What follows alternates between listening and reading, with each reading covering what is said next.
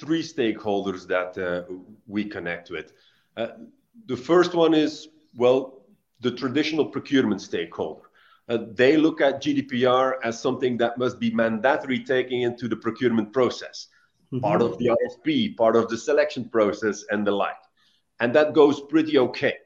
Then you have the legal stakeholder. And then the legal stakeholder is indeed the one that needs to make sure that things get written down correctly into, into the contract.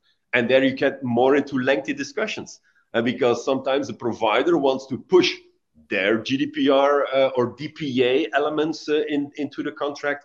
And of course, the client also wants to push their DPA uh, elements into, into the contract. And that's where you have the first clash of the complication, uh, uh, Punit. So, whose DPA will win? Will it be the client's one or will it be the provider's one? And so, this is the first one where it gets a, a bit complicated. And then the third stakeholder is the contract owner who is not really lying awake of that unless he or she gets well um, uh, uh, penalized by it because there's a breach and there might be might be some some uh, uh, penalty connected to that or some some uh, well public scandal related to that. So the relation between those three stakeholders makes it quite difficult um, and as you said a mess to, to get it really in practice uh, uh, op- operationally landed because procurement wants to have the tick box that it was being part of the RFP and selection process. Legal wants to push as much as possible their DPA, and then the owner needs to manage all of that without having the proper guidance very often of how to do it and without the proper knowledge of what has been contractually written down into it. So, yeah, it is not easy in these outsourcing contracts uh, uh, to, to, to have it properly implemented. That's interesting. I would like to bifurcate or go a bit deep into each of the three stakeholders. But before I do that, does privacy or privacy professionals also play a role in most companies you're working with, or they're in the background, or they're in the legal counsel area when you say? They're more into the legal counsel area, indeed. Uh, in our domain of, of the contracts and the business relationships, they're being involved from a legal perspective. Now, where they're being involved as well is during the execution of the contract. But that then again is the, um, the uh, responsibility of the contract owner to involve uh, the, the privacy uh, specialist. And that indeed is, is complicated as well because during the negotiations, it's clear you get your DPA signed, you get your security and privacy officers involved in that. But how and when to do it when the execution? When do you have to involve the privacy officer? Because then it's no longer a legal issue, but it's really is, is a, a subject matter issue.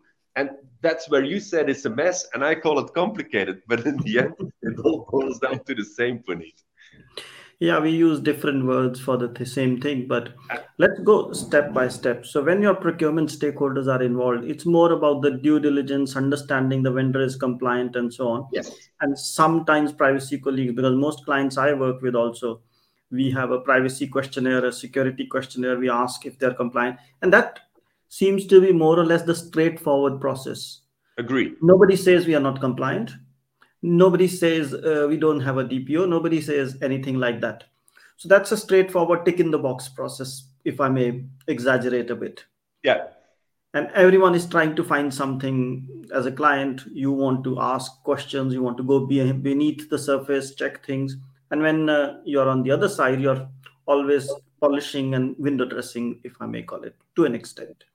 And then uh, there are certifications which help saying yes the client is certified.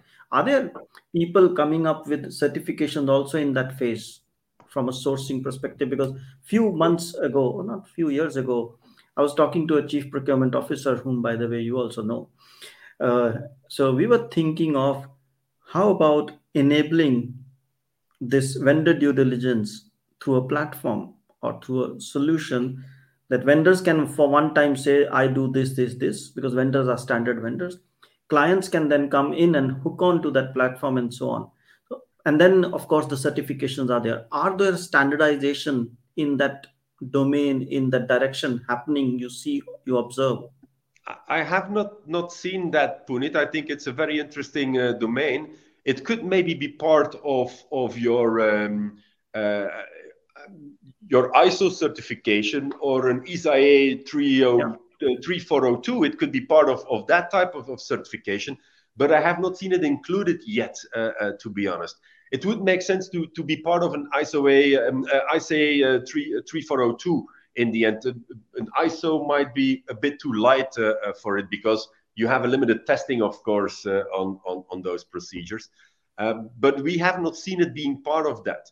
Now, what I would be in favor of as well is that maybe it might be part of the um, uh, well, the data processing companies like the Moody's of this world or the um, uh, Standards and Poor's of these worlds that they take that kind of a rating into account uh, as well. How much breaches have there been on a company level? Because very often that goes public. Uh, so, and that's public information that can be captured globally. And you might have some sort of an indicator from a S&P or a Moody's or a Fitch uh, that says, well, look, we take privacy as part of the indicators uh, in there. And that might lead to, to a more, well, public standard rather than a certification standard, if you know what I mean, Punit. But it has not been taken into, into the public standards of, of Moody's, Fitch, and Standards and Poor as well, uh, uh, to be honest. Yep, I think that's the right direction to go because when, anyways, companies do ask, is this vendor good enough? What's their financial standing? What's their rating? And if you can incorporate the privacy element, that's a step forward rather than the client having to shop around on the certification or exactly. the vendor. Yeah. And, and instead of indeed the, the, provider needing to push their certifications, it would be part of just a, a, a public process uh, of, of data gathering rather than the, the provider being pushed into an annual type of, well, spot check type of thing, if you know what I mean, Punit. Yeah. So essentially, it remains a Excel-based process in most cases. At it least does. with clients I'm working with. Uh, uh, so especially same with you.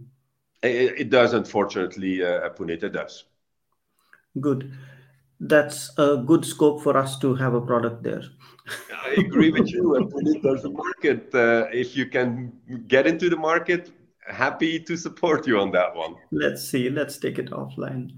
And then moving to the second block, the legal, where the DPA comes in, the data processing agreement comes in, or the contract is to be negotiated. And you highlighted it very well.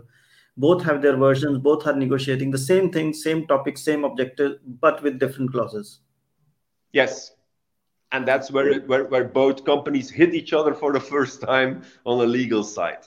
Yeah, and that's where most of my clients ask me saying, can you review this uh, contract? And it's the same remarks because now, now I have a checklist. I just check against that. And I say these, these, these things.